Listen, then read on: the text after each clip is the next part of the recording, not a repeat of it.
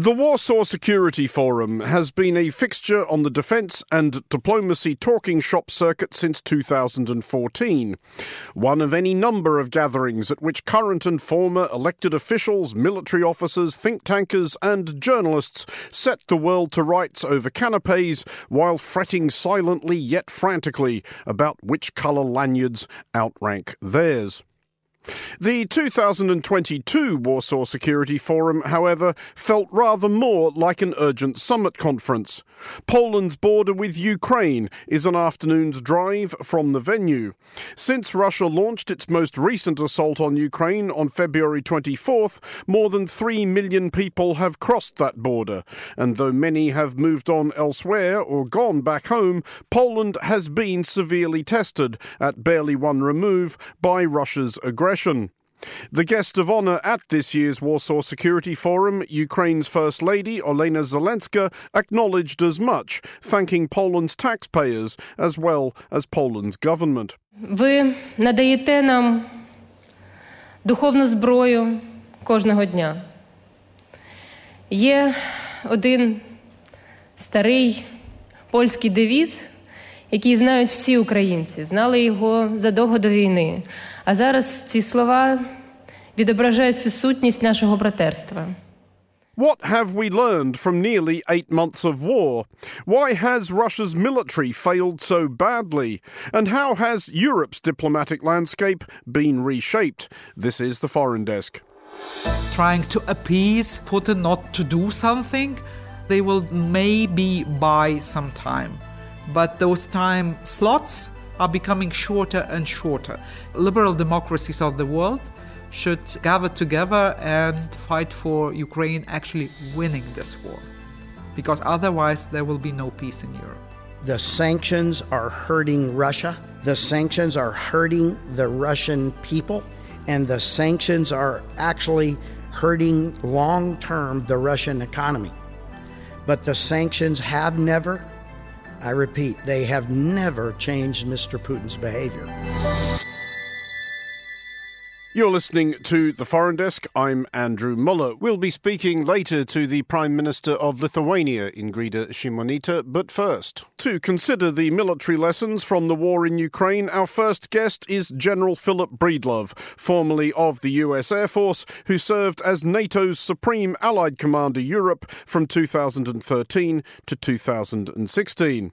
I began by asking General Breedlove whether he was surprised by Russia's poor military performance in Ukraine. Yes, I am. I mean, we saw, I think, better capability out of the Russians in the battles of 2014.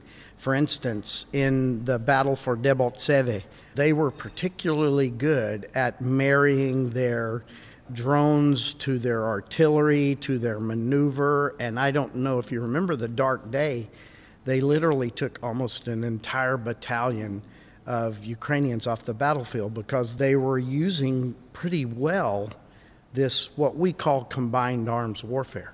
And frankly, we have not seen that in this conflict. They have failed at the basic skills of meshing together air power, artillery power, maneuver by mechanized forces, and infantry. We really haven't seen it.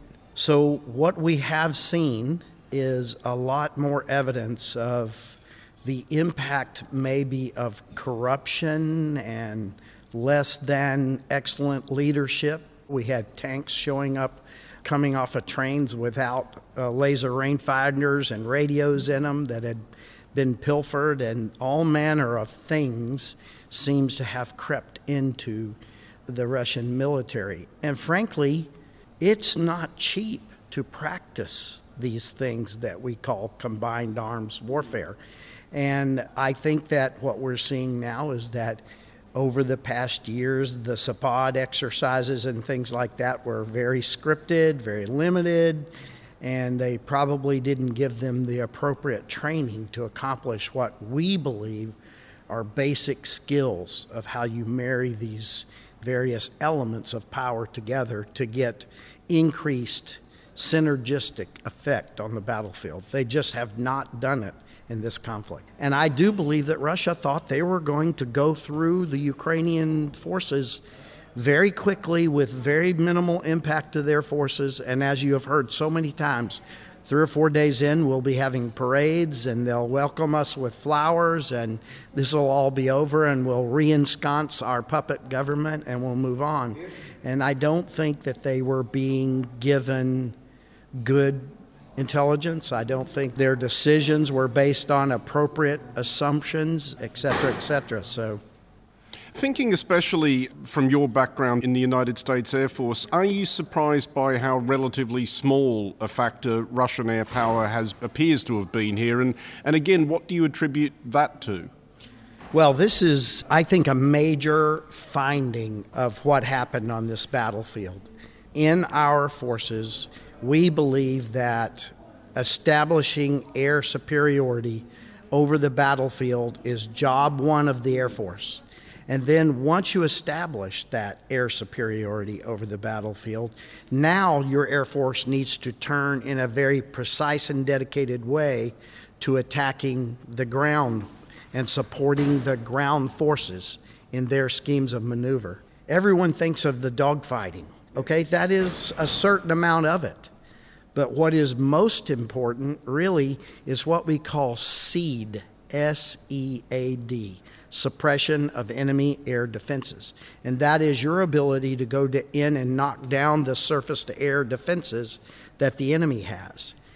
And so, what was very clear to us in this battle is we had attributed that ability to the Russians, and they have proven absolutely incapable of doing suppression of any enemy air defenses because a relatively small SAM force by the Ukrainians have almost completely frustrated Russian air attempts to support their ground forces. What we do know about Russian pilots in general is they don't fly enough. And if their flying time is very low and they're just basically practicing flying skills, they are not going to be able to do suppression of enemy air defense. It is a deadly mission, and if you don't dedicate pilots and training to it, you won't do it well. And I think that has been the problem for the Russian Air Force. It wouldn't, of course, be a military decision to make. It would be civilian leadership who made the ultimate decision about any response to any use of nuclear weapons by Russia. But what would be the correct response to something like that? Something proportionate or absolute calamity?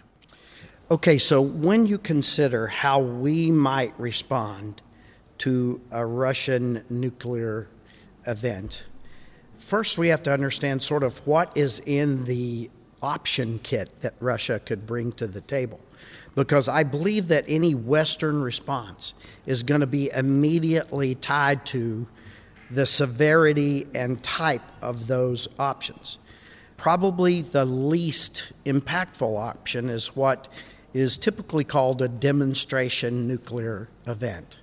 And so they would take a smallish weapon and explode it out over the Black Sea where no one is hurt by it or exploded in an extremely unpopulated area near the battlefield over a forest. This is signaling their willingness to let the genie out That's of the bottle. That's right. This is more about deterrence and scaring the West and trying to break up the Western alliance. And, you know, Russia signaling, we're going to do it, watch, and then hoping that this disintegrates support to Ukraine. The second sort of option is an option whereby they explode a weapon at altitude over some portion of the battlefield or wherever. And these airburst explosions cause much less damage on the ground, sometimes no damage on the ground. But they are incredibly detrimental to all manner of electronic business in the area. It's called EMP, electromagnetic pulse. And communications are disrupted, chips are fried, banking systems are disrupted, all manner of things that happen electronically are going to be severely impacted. And so the impact there is really more economic, etc., than it is physical damage. And then the third category really has two options, and that is that they would actually take a small nuclear weapon and drop it over a tactically relevant target. If they drop that small nuke over something on the battlefield, that would sort of be seen one way. If they drop that small nuke over a population center, that would be the most drastic and it would be seen a different way. Which one of these options they might use and how impactful they are to either people, economy, forces, or cities, those would all then be rolled into what would be the Western response. And the ranges then are almost as wide open. Something relatively less impactful but signaling to something that would eliminate a large part of the Russian military forces on the ground in Ukraine. But do you think, though, that that response would be governed by a sense of proportionality? Or, or is the risk with proportionality that you trap everybody in a cycle of, of escalation? The proportionality is exactly what it would be. That's a word that is used in the deliberations. And so, yes, there are risks in that just perpetuating a string of proportional responses. But the fact of the matter is, one, I don't think a Western coalition would even consider a nuclear response. I think that's off the table for the West to a small attack. I think it would be some level of very impactful conventional response to show Mr. Putin that there will be a cost associated with your stupid decisions about nukes. Just from a military point of view, from where we are right now, how do you see this ending and on what kind of timescale? How this ends is completely, almost 100% dependent on how the West continues to support Ukraine.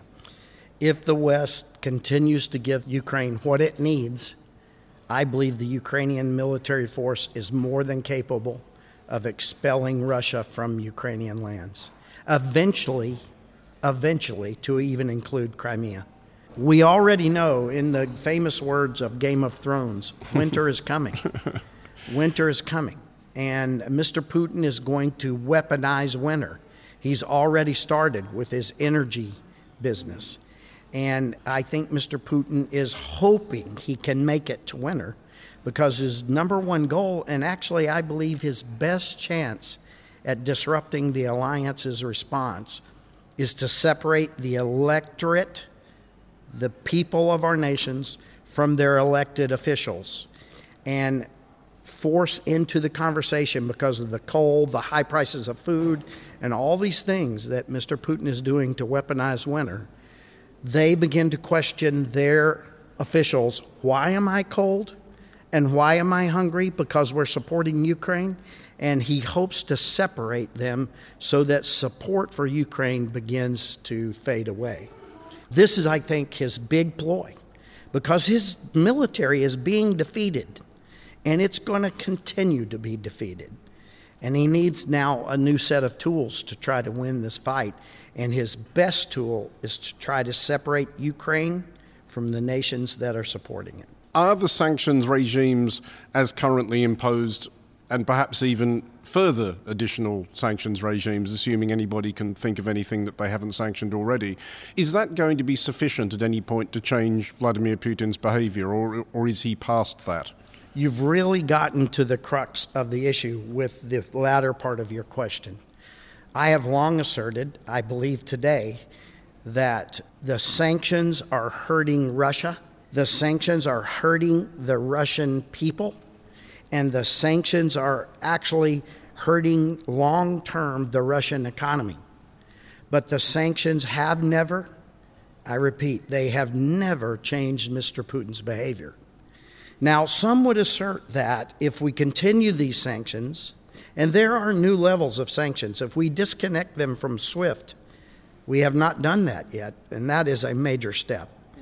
There are sanctions yet to be taken, but the real question is will eventually so much sanctions cause internal revolt?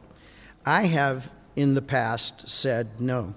But I think now that the regime of sanctions is causing enough unrest that now his mobilization on top of that might have the effect of deposing him. But the fact of the matter is, sanctions have never changed Mr. Putin's actions, and we need to develop tools that will change his actions. Actually, just to follow up on that mobilization issue, does that strike you as actually militarily relevant? Is that going to change anything on the battlefield, or are 300,000 reluctant, dubiously motivated, badly trained conscripts actually more likely to get in the way?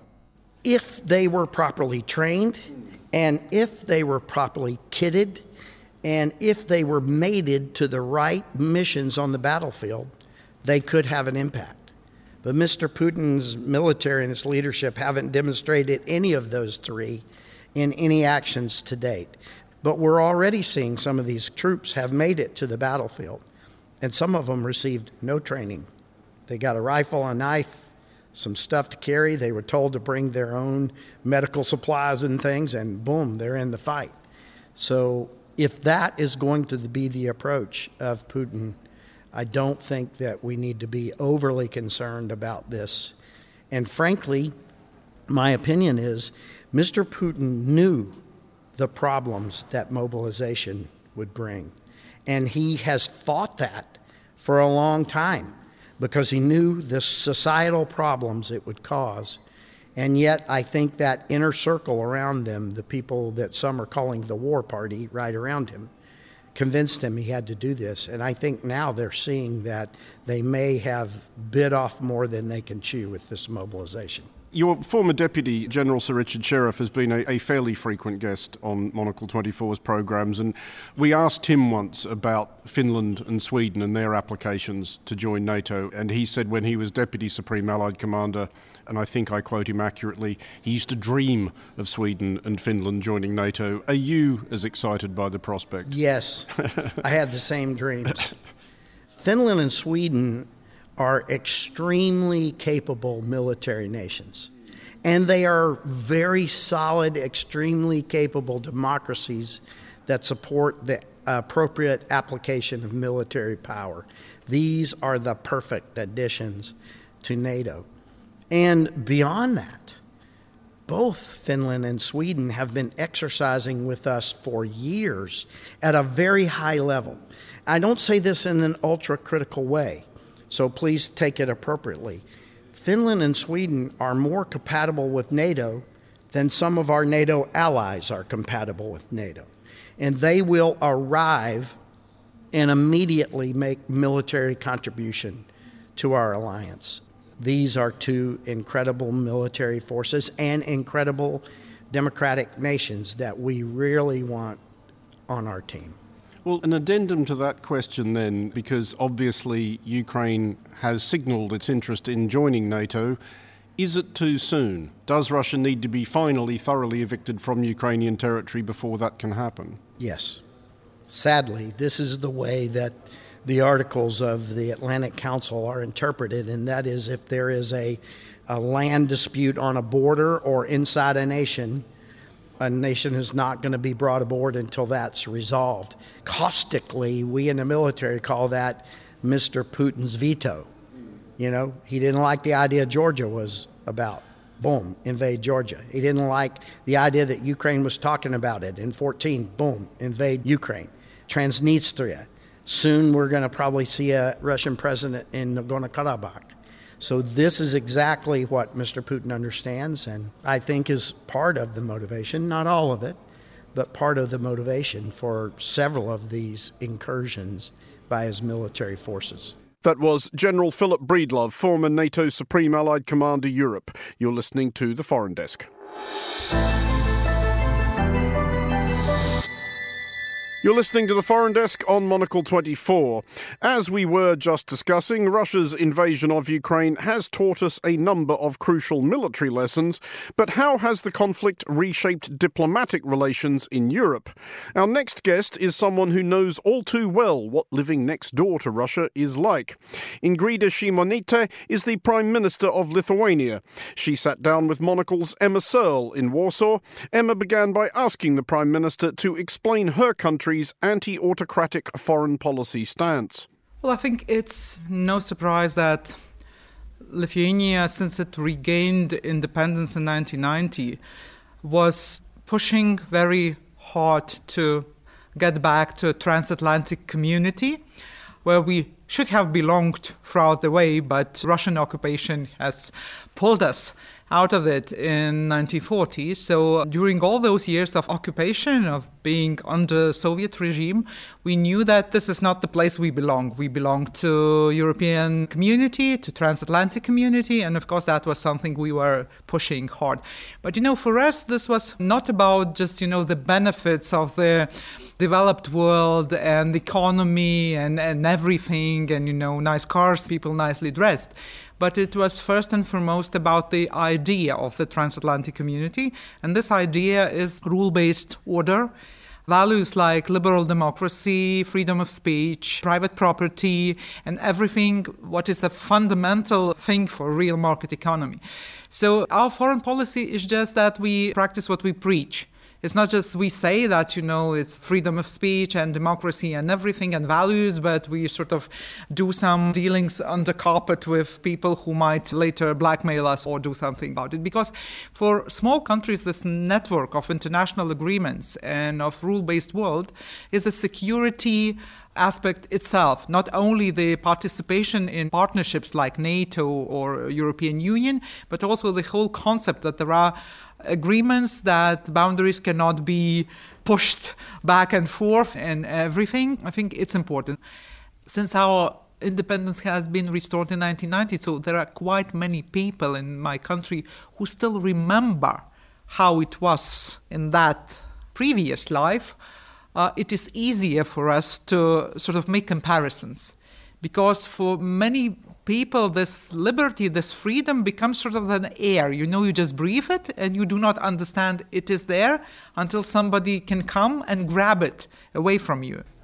And when it comes to dealing with Russia right now, given everything that's happened in Ukraine, do you think a diplomatic exit from this conflict is even possible now? Well, I think diplomacy is always on the table. And even if you have situations like exchange of military people, for example, on both sides, it always involves some part of diplomacy and those sort of tiny things that are happening at the scenery of war. Because the war is ongoing but still people from Azovstal were able to get away from Russia. And of course there were huge diplomatic efforts and endeavors like that. But for this particular war situation there will be a diplomatic solution at some point, but not now because I don't think that Russia wants it. Putin is speaking much about negotiations, but he doesn't actually mean it because he doesn't want to negotiate. He wants to impose his own conditions on the others, and this is not diplomacy. Mm-hmm. I want to pivot now to Putin's so called partial mobilization. We know that thousands of Russian men have now been conscripted to join the Russian armed forces, and as a result, many are fleeing. And this is something that's divided Europe the issue of whether to accept Russians fleeing the draft as refugees in Europe. And Lithuania and other Baltic nations understandably have expressed reluctance. And I just wondered if you could explain Lithuania's stance on this, and what would you say to EU officials who would argue that not allowing these people fleeing the draft might actually put them in more danger and that it's not constructive? Well, I would say that Vilnius, for quite a long period of time, and not only now, but throughout the history, was known to be a sort of an anti Moscow. And this is not only in this episode of life, but also historically throughout the very, very long period of hundreds of years. So, if you ask me, I would say that in my city there are plenty of Russian opposition people, plenty of journalists, NGO activists, and whomsoever who've been kicked off Russia or had to flee in the past for, I don't know, 10 years throughout Putin's regime. We were known for arranging the meetings of Russian opposition, the gatherings, the de- debate about Russian future. I mean, we are not a country that is deaf and dumb to Russian people who are democratic. They find shelter in my country, same like Belarusian opposition, like Svetlana Tsikhanouskaya and many others. But what is, I think, a mistake in the current situation is when some of our friends here are saying that, you know, everybody who is fleeing Putin now are opposition activists or pacifists or whatsoever. this is misunderstanding on how Russia functions because so many people were feeling fine until the war did not knock at their door. I mean, they were fine, literally fine, with the fact that their army is fighting Ukrainians, grabbing the land, killing people, and performing war crimes.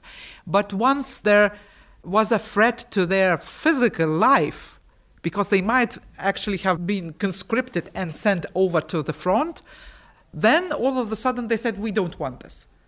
Well, this is a position, but I don't see how that makes a person, you know, an opposition or civil society activist. This is a, just a personal perception of the situation. And what we were doing throughout the way, and we are still doing, I mean, humanitarian visas are still being issued. If a person is known for its track record of being politically active or active in NGO or in the media, we will definitely grant a person asylum or a humanitarian visa and take care of him or her. But it cannot be universal because all sorts of people flee Russia. Quite many of them have letter Z shaved on their kid's head do you really believe that these are people who are actually very much caring about Putin killing Ukrainians? No, I think they just don't want to die. And this is not our country's responsibility to extend this comfort to people who does not have a real political position. What outcome are you hoping for? How do you hope this war will come to an end? I know that there is only one outcome that is a real outcome. It's a defeat of Russia and a real defeat of Russia by Ukraine. Because otherwise, whatever happens, it would never bring peace. Because all the agreements, like they were under Minsk agreement in 2014 or other cases, any sort of trying to appease Putin not to do something, they will just maybe buy some time. But those time slots are becoming shorter and shorter every time. So I think that the liberal democracies of the world should gather together and fight for Ukraine actually winning this war. Because otherwise, there will be no peace in Europe. And just finally, I want to ask you about Taiwan. And this is something we've spoken to your foreign minister, Mr. Landsbergis, about, because Lithuania has taken a bold stance on Taiwan. Your government came out in support of Nancy Pelosi's trip to Taiwan. And of course, we know that earlier this year there was a row caused with China over the opening of a Taiwan representative office in Vilnius. Why does Lithuania think that this stand is worth taking? What we found worth doing is strengthening our ties with Taiwan because we saw quite many areas of good potential cooperation, starting from business to academia, then to social life and culture and everything.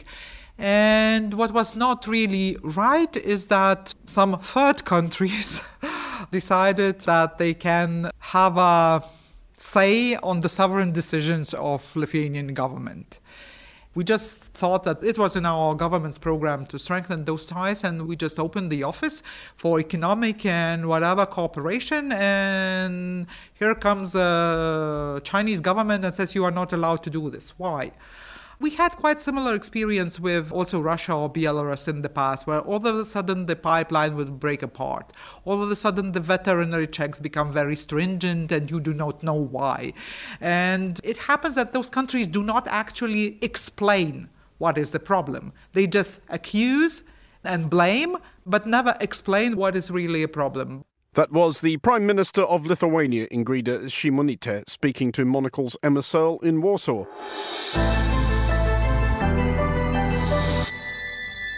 That's it for this episode of The Foreign Desk. We'll be back next week and look out for The Foreign Desk Explainer, available every Wednesday. The Foreign Desk was produced by Emma Searle and Christy O'Grady. Christy also produces The Foreign Desk Explainer. Thanks also this week to all the team at the Warsaw Security Forum, and tune in next week for the second of our shows produced in Warsaw. To contact the Foreign Desk team, you can email Emma at es at monocle.com, and don't forget to subscribe to Monocle Magazine and our free daily email bulletins by heading to our website at monocle.com. From me, Andrew Mueller, thank you very much for listening. Until next time, goodbye.